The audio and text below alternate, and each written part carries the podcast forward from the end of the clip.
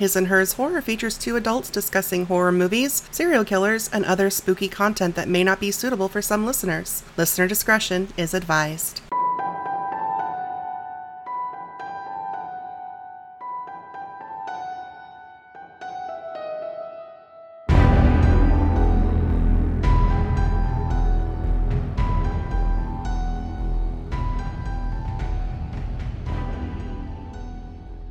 You are listening to His and Hers Horror. My name is Tia. And I'm David. And welcome to the first episode of 2021. Wow. That's fun to say. 2021? Yeah, 2021. Yeah. Ooh, it feels nice so far. I mean, I also haven't left the house since... last year? Yeah. Yeah. Fair enough. But, you know, that could be the case for a lot of people, and not just using that whole see you next year, which is actually just, you know, a few days when you tell your coworkers that, but... oh, man, I feel like I haven't seen you in like a year. Yeah. Well, in this situation, there are a lot of folks I haven't seen in that's actually valid. That's over a year, yeah. Most of my coworkers I haven't seen in almost a year. Fair. I can understand that statement.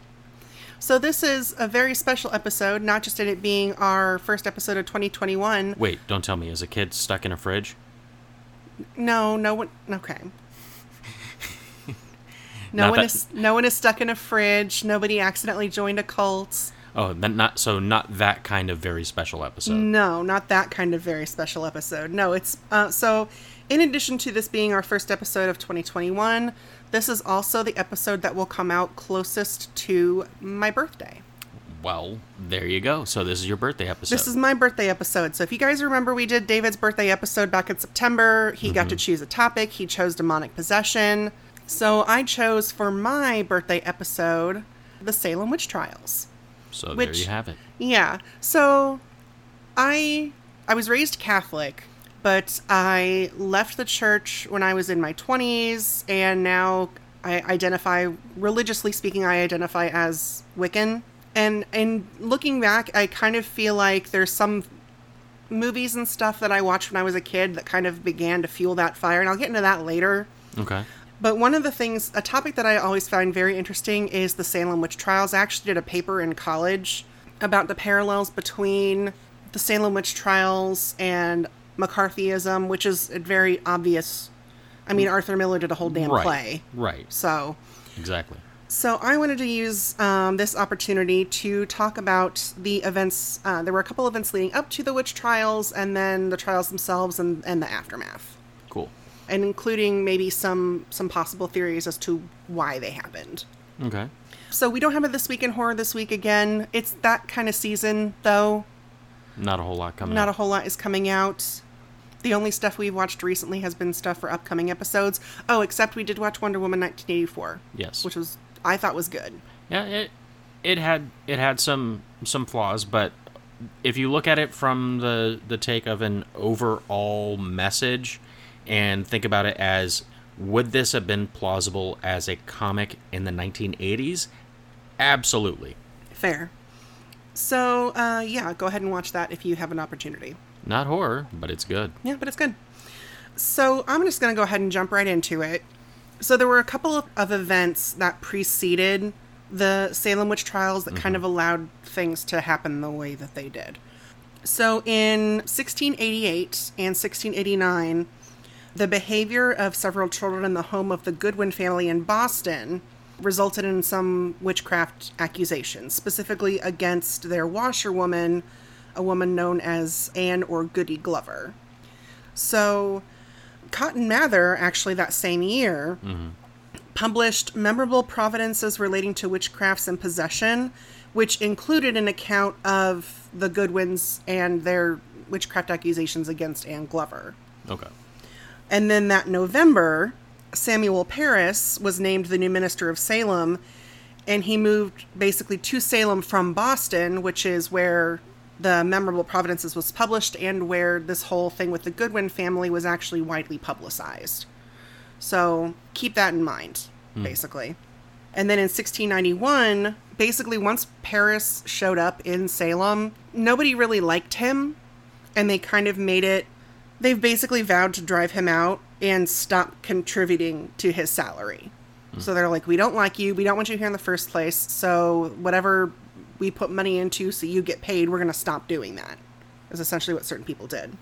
Which, to me, it sounds like motive. So, considering that the initial accusations and stuff came from two people very closely connected to him, it seems a little suspicious. Right. For me. Yeah. Because it's almost like he was like, well, how can I make myself seem like I'm more necessary and important than I really am? Mm-hmm. So 1692 is the year that pretty much everything happened. It's actually insane because you think about something like the Salem Witch Trials, and if I were to ask you how long it went on for, like, not you, because I'm sure you know, but the average person would probably think it went on for a while. Right, because they'd be equating it with things like the Spanish Inquisition, which is also heavily misunderstood. Right. So, yeah, it's really easy to take something that took place over a period of time centuries ago and say, oh, that was years, wasn't it? It actually, yeah, but that's the thing, is that it actually wasn't. The entirety of the Salem Witch Trials is about a year and a half. Mm. So, yeah. I mean, I get time dilation. Look at last year. Fair. And I actually didn't know this. The initial symptoms and accusations also started in January. So that ties in to... This is January. Exactly. So January 20th of 1692, 11-year-old Abigail Williams and 9-year-old Elizabeth Parris, who were Samuel's niece and daughter respectively, began behaving in much the same way as the Goodwin children had acted. And then other girls started to follow in suit, basically acting really weird. There were a total of 7 officially listed as basically afflicted girls. Elizabeth Booth, who was 16. Elizabeth Hubbard, who was 17. Mercy Lewis, 16. Elizabeth Parris, I already mentioned, was 9. Ann Putnam was 13. Mary Warren was 18. And then Abigail Williams, like I said, was 11. They all exhibited kind of the same symptoms, and it's some of the stuff I feel like would be easy to fake. I feel like you guys can probably already tell exactly what my opinion is and where I'm going with certain things of this nature, but, you know, we'll get there. So symptoms of witchery, in quotes, witchery, included convulsions and contorting themselves into, quote, peculiar positions, outbursts of screaming and speaking in tongues, pricking sensations, as though they said that they felt like they were being stuck by pins or needles, hallucinations, and throwing things and crawling under furniture. Okay. Yeah. In mid-February, a local doctor, nobody is exactly sure who, but historically it's assumed to be Walter Griggs, I believe was his name. He looks at the afflicted girls and doesn't find any physical evidence of sickness. He doesn't, like, there's obviously something wrong with them, but he can't find a root cause. And so finding no physical evidence of any sickness, he's just like, I don't know, maybe it's witchcraft. Which, great doctor. Yeah. Yeah. Actually, he's already set up for just doing Google searches of symptoms because, you know, where website always says, maybe it's cancer. Ye old WebMD. Yeah, ye old WebMD. Maybe it's witchcraft. Really? Just, I've got this ache right behind my ear. Oh, that's witchcraft. I have a headache and itchy eyes. My throat closes up, and it only happens when I eat peanuts. Well, probably witchcraft.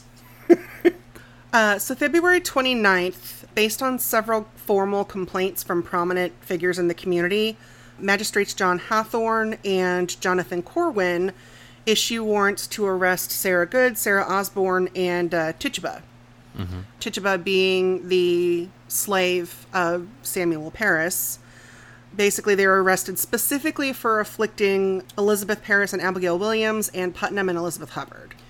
And of these three, the only one that actually confesses and says, yeah, I'm a witch, or confesses to the witchcraft accusations, is Tituba.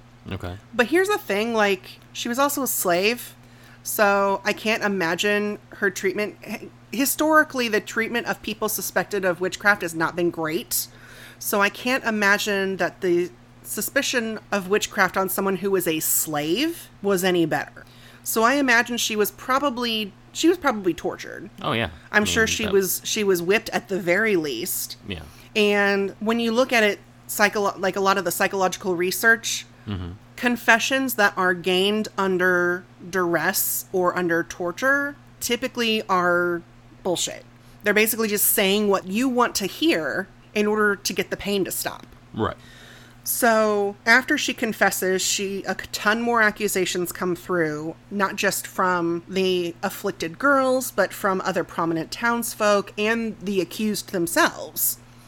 Because a lot of the times when they were doing these interrogations, they're like, well, surely you didn't work alone. Who helped you? Who else might be? And of course, everybody, from what I could tell, would throw out at least one other name. So in April, one of the afflicted girls, Mary Warren, she actually admits that she's lying. Hmm. She comes forward and she's like, no, I've been making this up. None of it was really true. The other girls are just making it up also. And you would think that because she was one of the oldest, that this would click something in the brains of the townsfolk and be like, oh, maybe all these girls are just full of it. No, not at all. Because the other girls all start accusing her of being a witch. They're like, oh, you're not going to go along with us anymore. Well, guess what? You're a witch now, too. And she quite quickly after that, following extensive questioning, confessed to also being a witch and started accusing people again, including her employers, John and Elizabeth Proctor. Wow. Yeah. John Proctor was actually the first man arrested for witchcraft during the Salem Witch Trials. Cool. Mm-hmm. I guess. Yeah. It's kind of interesting. So in May, the Massachusetts Governor Phipps, he organized what was called the Court of Oyer and Terminer. So Oyer means to hear and Terminer means to decide. Yeah. Basically, this court was formed to formally indict, try, and convict those accused of witchcraft. Most of the people tried between that point, so May 1692 and October of that same year, were found guilty and hung, basically, pretty quickly. Several women, including Elizabeth Proctor, were actually given stays of execution because they were pregnant at the time. And I feel like pretty consistently that's something that if you're going to put someone to death and they're pregnant, you wait. Generally speaking. Because I know that was what happened with Anne Bonny also. Yeah. And I'm sure that's happened multiple other times throughout history. There were actually 2 babies born in jail. Wow. Yeah. While their mothers were awaiting execution and had gotten stays because they were pregnant. One of them actually died. Oh, that sucks. One of the babies. Yeah. So in September of that year, you might find this interesting, Giles Corey was accused of witchcraft as well. And on September 16th, actually, is when they started the pressing.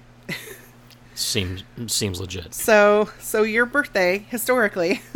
is the day that they started putting weight on Giles Corey. Because basically what they had done, Giles Corey was accused of witchcraft along with his wife. And typically what would happen is when someone was arrested and was accused and arrested, they would enter a plea of either guilty or not guilty, and then they could, start the trial process and the actual, everything could happen, basically. But they had to enter a plea for that to happen. When Giles Corey was arrested, he refused to enter a plea of guilty or not guilty. He's like, I'm just not going to say anything. Yeah, I'm not going to take part in your bullshit. Exactly. He was like, this is fucking stupid and I'm doing it.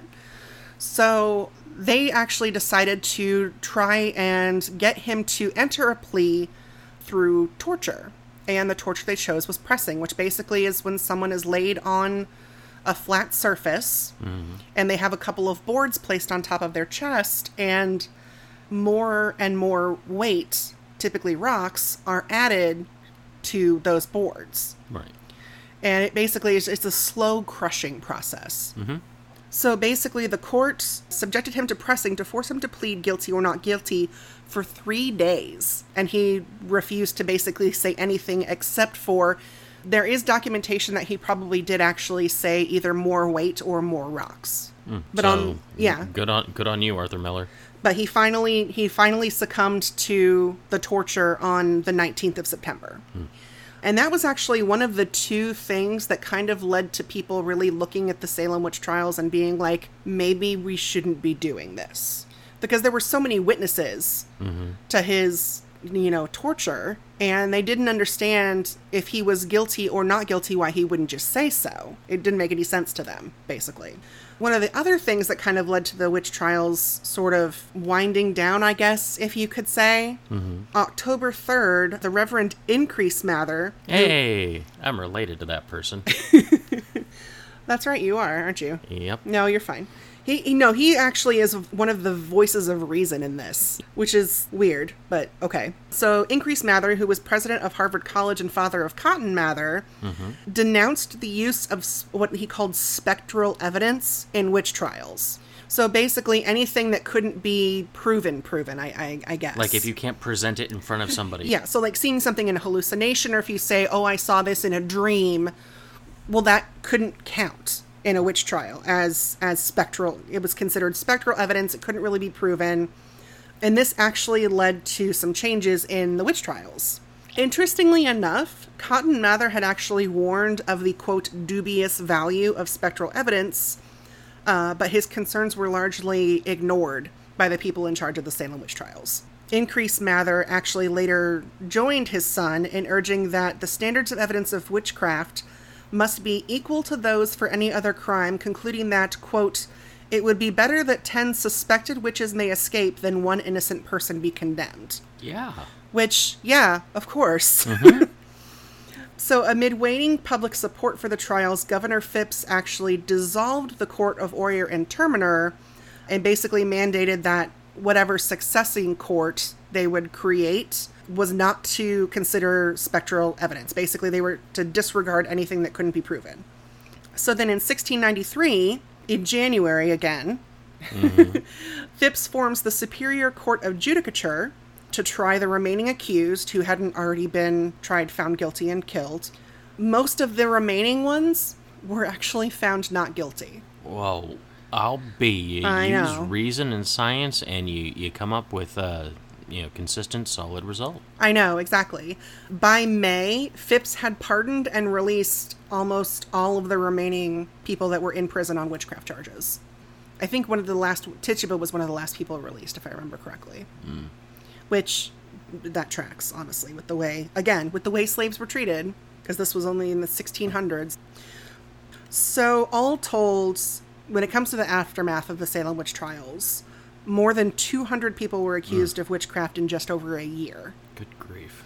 And that's from, because let me see, the actual accusations didn't start until like February of 1692. So from February to May of the following year, it's over 200 people. Right. 30 were found guilty. 19 of the 30 found guilty were executed by hanging. 5 more died in jail.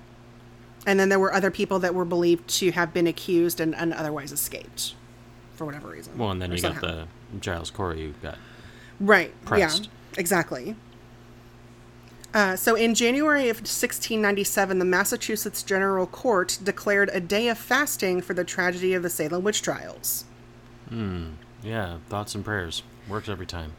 So the court later deemed the trials unlawful, and the leading justice, Samuel Sewall, publicly apologized for his role in the process. Okay. As far as I know, all he did was apologize. I don't know if anything else ever happened. In 1711, the Massachusetts colony actually passed legislation restoring the good names of the condemned and providing financial restitution to their heirs. Cool. So typically people who were accused of witchcraft, their property was seized. Right. And so there were a lot of people who had lost their homes, their livelihoods, everything. In addition to losing family members. Right. Yeah. So some people actually, prior to this 1711 legislation, had actually successfully sued to have their stuff returned. But 1711 was when they did that official legislation. Cool.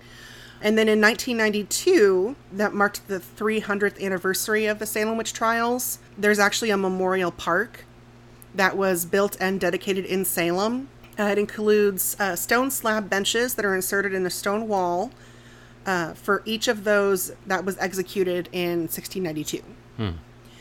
Speakers at the ceremony included Arthur Miller, who of course wrote The Crucible. Right. and Nobel laureate and Holocaust survivor Elie Wiesel. Wow. I thought that was cool. Yeah, that is pretty cool. So let's talk about possible causes. Sure. There's one main one. Right. Although this one is kind of, it's debated still. Okay. There's good evidence for it, but there's just as much good evidence against it, if that makes any kind of sense. Sure.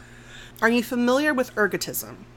Yeah, it's grain-based. It is grain-based. So ergot is a fungus, typically grows on wheat, rye. I don't know if it's possible corn. That it can grow. I think it can grow on corn, or there's a similar kind that grows on corn. Basically, it depends on like the area. So it, because, you know, with a fungus, it's moisture-based. So depending on how it's stored and the area that it's grown, it can occur in various ways. So some of the physical symptoms of ergotism, which is basically what happens when you accidentally ingest this fungus. Physical symptoms include crawling and tingling sensations, mm-hmm. vertigo and tinnitus, sure. convulsions and muscular contractions, vomiting and diarrhea, and headaches, whereas the psychological symptoms include hallucinations, mania and melancholia, psychosis, and delirium. Check, check, check, check, and double check. Exactly. So this medical explanation for the theory of, quote, bewitchment was actually first propounded by Linda R. Caporale, C-A-P-O-R-A-E-L, Caporale, in 1976. So she published an article in Science magazine basically saying that the typical symptoms of ergotism were all reported in the Salem witchcraft records. So the convulsions that the girls were experiencing, the prickling sensations, like a lot of the stuff that they said they had that was being attributed to witchcraft are classic symptoms of ergotism. Right. She also states that there was an abundance of rye that was grown in the region, and that, as well as climate conditions, could support the tainting of the rye. There's a book title for you, The Tainting of the Rye. It's The Taming of the Shrew, but tainting, and Catcher in the Rye, but no catcher. Yeah, fair. Yeah, nah, it's a work in progress. So in 1982, historian Mary Matozian actually agreed, but she brought this theory up again in an American Scientist article, and she argued that symptoms of bewitchment resemble the ones exhibited in those afflicted with ergot. Right. So she basically, two different people have said, one historian, one scientist have said, yes, this is probable cause. Yeah. Unfortunately, some other scientists and historians have said maybe, but probably not. Mm. Because one of the reasons was ergotism was already a known illness at the time. And so a lot of historians believe that it would have been recognized as ergotism. Even though they believed that... That's my thing. That was like... I mean, they're listening to spectral evidence and executing people based on something that someone dreamed or thought they saw. Right. Not only that, they're like, oh, they would have recognized what ergotism is. And I'm like, okay, yeah, but their only doctor also said, I don't know, maybe it's witches. So... Couldn't he not read, too? There is... Or he couldn't write? There is a theory, yeah, there is likely that, based on the way education was at the time, that he could read but couldn't write. Hmm. Good luck getting a prescription from that doctor. But, well, and the other thing is there are other symptoms of ergotism that the girls didn't have, like blackening and right. disintegrating fingertips. Yeah. They apparently didn't have that. But you know what? How many illnesses are there where a person gets some of the symptoms but not all of them? Fair. Another sickness that is purported is encephalitis lethargica, which is sleeping sickness. Right, right. Yeah. There's not a whole lot of evidence for that one. The ergotism is much more likely. Well, plus with encephalitis lethargica, basically you turn into a living statue. Essentially, yes. I mean, you're comatose, or you just you sleep until you're dead. Yeah, it's typically not the other things like the convulsions and the mm-hmm. They're not part of that. My other favorite theory, and the one that I believe the most, is that people just fucking suck. Yeah. I mean, you know, if a surefire way to get a rival or someone you don't like, because, I mean, let's face it, no matter how close any of us are to, you know, bodhisattva status, you know, we all know at least one person that, as much as we know we're supposed to like them or be nice to them, they just suck. Well, and so this is the theory, what I call the people just suck theory. Mm-hmm. It's something that a lot of psychologists believe was the results It's largely believed that a lot of the accusations could have been due to jealousy, spite, or revenge. Yeah. Specifically, so I mentioned Ann Putnam. Mm-hmm. Her father, Thomas, she and her father were responsible for 105 of the accusations alone. So they were just a couple of nardy assholes. Most of the accusations they made were against a rival family. So Thomas Putnam, his father was extremely wealthy. Mm-hmm. And for whatever reason, he was excluded from major inheritances from his father's estate. And his half-brother, who had actually benefited quite a bit from those inheritances, had married into this rival family, the Potters. Mm. Not Potters, Porters. Oh, man, I was hoping it was Potter, because then I could be like, scared, Potter. It was Porter, I'm sorry. Okay, so the Porters. And then later, when the witch trials were happening, most of the accusations that Thomas and his wife and his daughter were making were against members of the Porter family.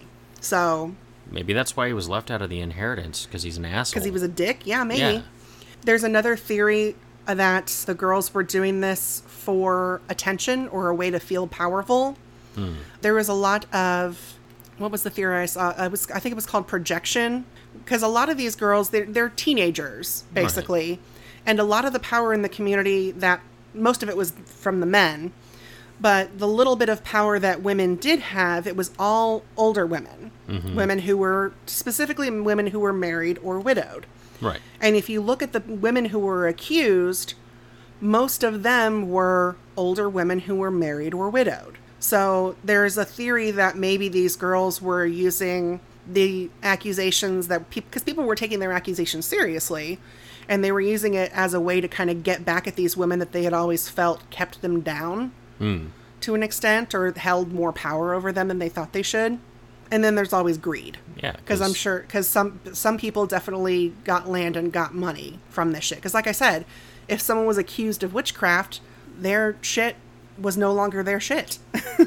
Everything was taken. So there we go. Yeah. So that is all I have on the actual witch trials. Cool. I could have gone into it in a lot more detail, but it gets so bogged down, and there's so many names. Mm-hmm. That I just kind of went with the basics. There are a lot of documentaries out there if you want to look into it more. Fair enough. So now, now we're going to talk about witches in cinema. Okay. Specifically, my favorite witch movies. Okay. Now, I have a caveat to this. All right, what's that? We're not going to be talking about The Craft. No. Number one, I don't like that movie. Okay. And I don't have the time or the patience to go into all the reasons I don't like it today.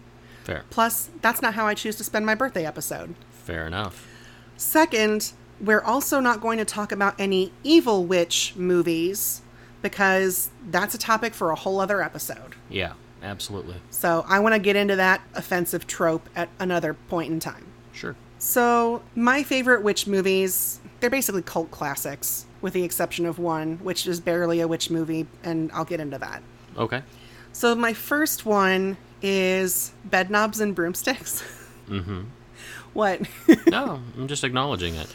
So I feel like this is the movie that, one of the two movies that really sparked my interest in, like, witchcraft, and maybe, I don't know. I'm not exactly sure. I loved this movie growing up. I'm fairly certain I got it as a gift at one point and just wore the hell out of the VHS. So it came out in 1971, was directed by Robert Stevenson, screenplay by Bill Walsh and Don DeGrady, but it was actually based on a book series by Mary Norton. Okay. Stars Angela Lansbury, David Tomlinson, Ian Wayhill, Cindy O'Callaghan, and Roy Snart. Snart. I knew that would get some sort of reaction from you. Isn't that when you sneeze and fart at the same time? Yes. Had a budget of $6.3 million, box office of $17.9, which for, early 1970s is not bad. It's what, 50 years ago? 1971? Yeah, it's 2021 now. Oh, shit. Yeah, you're right. That's 50 years ago. Wow, yeah. So the basic plot, an apprentice witch, three children, and a cynical magician/con man search for the missing component to a magic spell, with plans to use the spell in the defense of Great Britain during World War II. I mean, a great way to support king and country. Yeah. So fun facts, the opening credit sequence is actually an homage to the Bayeux Tapestry, which is a seamless linen cloth made in France during medieval times that tells the story of the Norman conquest of England. Fair enough. Which I thought was really cool. That is pretty cool. Julie Andrews and Lynn Redgrave were both considered for the role of Eglantine Price. Hmm.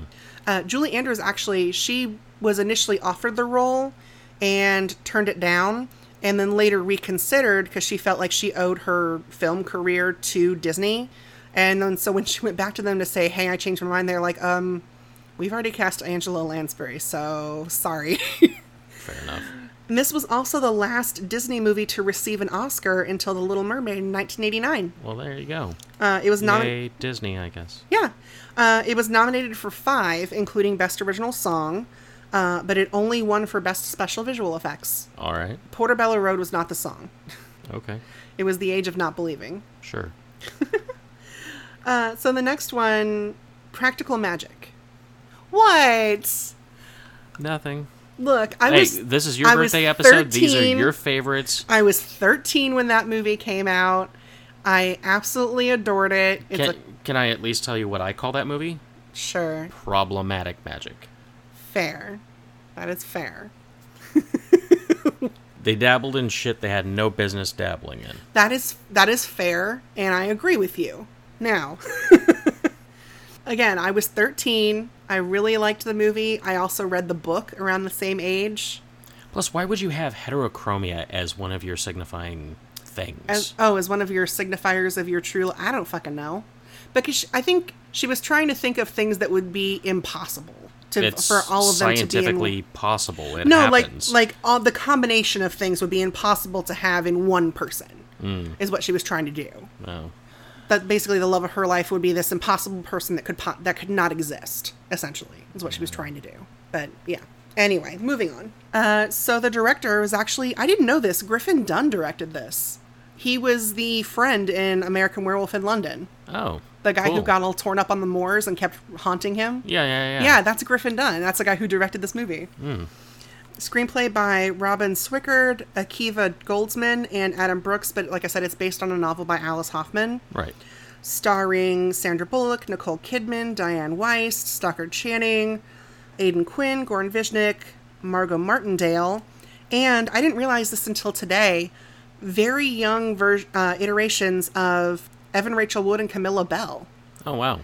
Yeah, I didn't realize this. Evan Rachel Wood plays one of Sandra Bullock's character's daughters. Hmm. Had a budget of $75 million, box office of 68.3. A lot of critics didn't like this movie. I think it has a Metacritic score of like 58. Yeah. Something like that. So the basic plot, 2 witch sisters raised by their eccentric aunts in a small town face closed-minded prejudice and a curse which threatens to prevent them from finding lasting love. You're just so annoyed about this movie. That whole premise right there. Like if you're like, hey, what about this one? I'd read that premise and go, it looks like garbage. Okay, I'm sorry. It's one of the few times I totally agree with the critics. Okay, fair. I only have 2 fun facts about this one, and then we'll move on to a movie that you like. You can have 100. Like. This is your episode, babe. I only have 2, and then we'll move on to a movie that we both love. Okay. So, fun facts. The name of Sally's botanical goods shop is Verbena. Mm-hmm. Verbena is a flowering plant that has long been associated with divine and supernatural forces. Yeah. Both regular and lemon kind. Mm-hmm. Actually, I love the lemon Verbena. Oh, my God. It smells so good.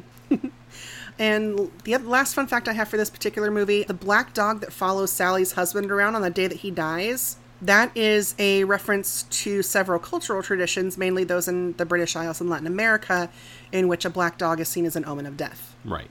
Like black shucks and stuff like that. Mm-hmm. So let's move on to the last movie that I have, The Autopsy of Jane Doe. Okay, that was good. It was good. That was a good piece. I actually forgot it was a witch movie until I was doing research for this, and I'm like, oh, right, that's the whole thing. So The Autopsy of Jane Doe came out in 2016, directed by Andre Overdahl, screenplay by Ian Goldberg and Richard Nang, stars Emile Hirsch, Brian Cox, and Olwen Catherine Kelly. I don't know what the budget for this movie was. Right. Couldn't find it anywhere. Box office of $6 million. There you go. which, since it has such a small cast and was filmed on like a small farm in Kent, I'm kind of hoping that really their, like, maybe their budget wasn't very big and this was actually like considered good box office. I would hope so. I mean, it's a fantastic movie. It is really good. I watched it twice in one day. Yeah, you did. Because you watched it by yourself and you're like, dude, you got to see this movie. I'm like, all right, Yeah, because I did our thing, and I was like, this is so good, we have to watch it right now. So the plot. The corpse of an unidentified young woman, almost intact and exceptionally preserved, is found at the scene of a bloody multiple homicide. Sheriff Sheldon enlists the help of experienced coroner Tommy Tilden and his son Austin, entrusting them with the emergency autopsy of the Jane Doe with the cloudy eyes. Austin decides to stay with his father during the seemingly quiet night. However, the peat underneath the cryptic woman's fingernails, her severed tongue, and her completely shattered joints strongly imply that this will not be just another ordinary case. And the more they look into it, the more shit just gets fucking weird. Yeah. It's so good. Oh my God. I love that they used a real body. Yeah. Yeah. I mean, it works. Because they could have just used a fake. Yeah. But they picked Olwen Catherine Kelly. They picked her partly because of her. She had a lot of experience with yoga and stuff like that. So she was very good at controlling her breathing. Mm-hmm. I just thought, it's such a good movie. For those who haven't seen it, no, they didn't. They didn't like actually vivisect her. No. But yeah. Fun facts. Martin Sheen was actually originally cast as Tommy, but had to drop out due to scheduling conflicts. This was also Andre Overdahl's first English-language film. Neat. Because before he had done the found footage film Troll Hunter. Yeah. That was his. Okay. This was also, it was a Blacklist script from the 2013 survey. So for those who are unfamiliar, the Blacklist is an annual survey of the most liked motion picture screenplays that are not produced. They haven't been produced yet, basically. It's been published every year since 2005 on the second Friday of December by Franklin Leonard, a development executive who has worked at Universal Pictures, as well as Will Smith's production company, Overbrook Entertainment. Okay. So basically, there's a survey that's sent around to studio and production company executives, and they're not necessarily the best screenplays, but they are the most liked screenplays that have yet to be produced. And of the, 1,000 that are on the list so far, a third of them have been made into films or television series. Cool. At this point. Because Umbrella Academy was on the list at one nice. Point. Dexter was also on the list. Other, specifically horror movies that were on the list. Zodiac. Nice. Yeah. Great film. Turistas. Mm. Zombieland. Jennifer's Body. Nice. Orphan. Ooh. Yeah. And the Vatican Tapes. Oh, there you go. And there are several movies that are on the Blacklist that are they're Academy Award winning films now. So Argo was on the list. Mm. So was The King's Speech and Slumdog Millionaire. So it's not like these are bad scripts. They're just stuff that haven't been made yet, basically. So in a way, you could almost say that this Blacklist is what is our most want wish list for movies that don't exist yet. Yeah, it's stuff people like. Granted, some of it's not, because, like they said, it's not necessarily the best. They're the ones that we like. And also keep in mind that these are the same type of executives that do all the meddling in movies and make them bad, so fair. Maybe we shouldn't listen to them. Well, it depends on the executive, honestly. Maybe. Fair. But no, Autopsy of Jane Doe is very good. It was on Netflix. It actually went off recently. But it's one of the few that I would highly recommend. If you have to pay to rent it to watch it, I would do that. Yeah. I'm going to go into spoiler territory. So if you don't want to know the whole thing and why this ties into witch trials. Well, we'll just see, bringing it up in the episode. Well, no, but there's more detail in it. And I'm going to go into that detail. So if you don't want to know that, skip ahead by 10 minutes, I guess. 10 minutes? Or just this is the end of the episode for you, I guess. I don't know. Bye, we love you. What? So basically, because they're doing this autopsy and they're finding weird things. So I mentioned there's peat under her fingernails, and her tongue has been severed. There's weird contents in her stomach, but they start to find stranger and stranger things. So when they do the Y incision and peel back her skin, there's like, are they runes? I don't remember. It's all inscribed. It's heavily inscribed. On the inside of her skin. Yeah, I mean, that goes beyond tattooing. Yeah, and all of her joints are shattered, but when you look at her from the outside, it doesn't look like anything is wrong with her body. Right. It's that her body's actually very clean, considering. But they soon discover, I think they find a piece of Leviticus, like some scripture from Leviticus, or a specific, I think it says the verse information. And basically what they end up figuring out is that this woman was accused of witchcraft during the Salem Witch Trials. And essentially what they did to try and get her to confess was all this horrible, torturous shit. And in trying to get her to confess to witchcraft, they actually created a witch and a curse.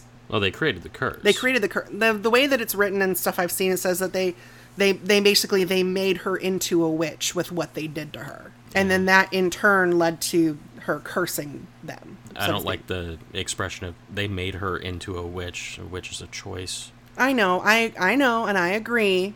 They at least created the curse. Right. And the curse is then it's tied to her body. Right. Exactly.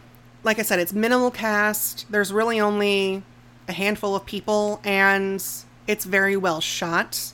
I just really love this movie. Yeah. It's so good. I'm going to own it. I'm going to have a copy at some point.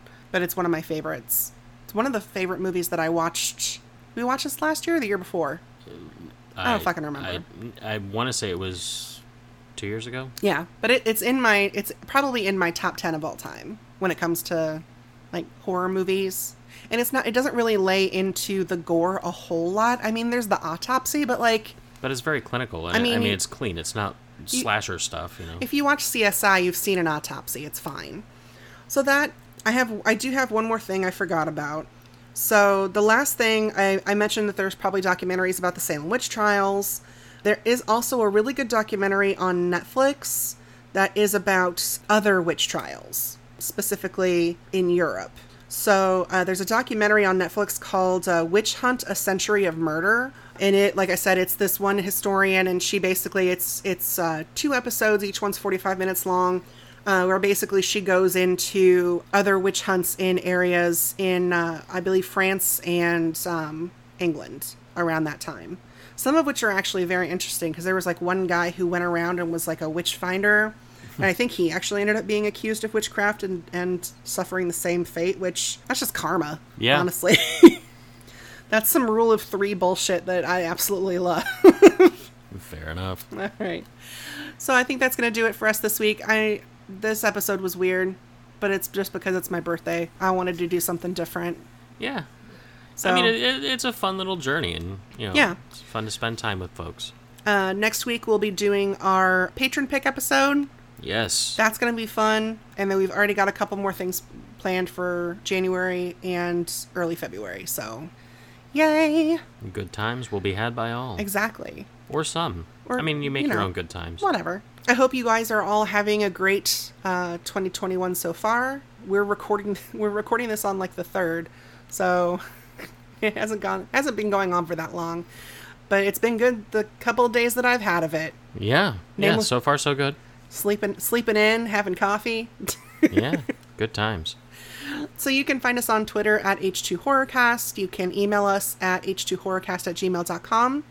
If you feel like supporting us monetarily, you can do so by becoming a patron. You can find us at patreon.com/H2HorrorCast. As always, we want to thank our two current patrons, Lizzie, a.k.a. Carnage Candy, and Teresa, a.k.a. my mom. We appreciate your continued love and support. Yes. If you are unable to support us in a Patreon kind of way, but you still want to do something to help us out, you got a couple options. Yeah. You can rate us on Apple Podcast if you listen to us that way. That helps us get up higher in the recommendations and the algorithms, and it looks really good for us. The other thing you can do is just recommend us to your friends. If you know somebody who likes horror movies or random historical trivia occasionally. Or who knows, maybe you want to recommend it because you like our vibe and, you know, I mean... Yeah, whatever. We're pretty okay, folks. Yeah, get the word out if you want. If you don't want to, that's fine. Just keep listening and we'll appreciate that too. Yeah. All right, so that is going to do it for this week. I have been Tia. And I'm still David. And thank you for listening. Bye. Music for this episode was Out of Time by Shane Ivers of Silverman Sound. Our artwork was created by Catherine Nixon.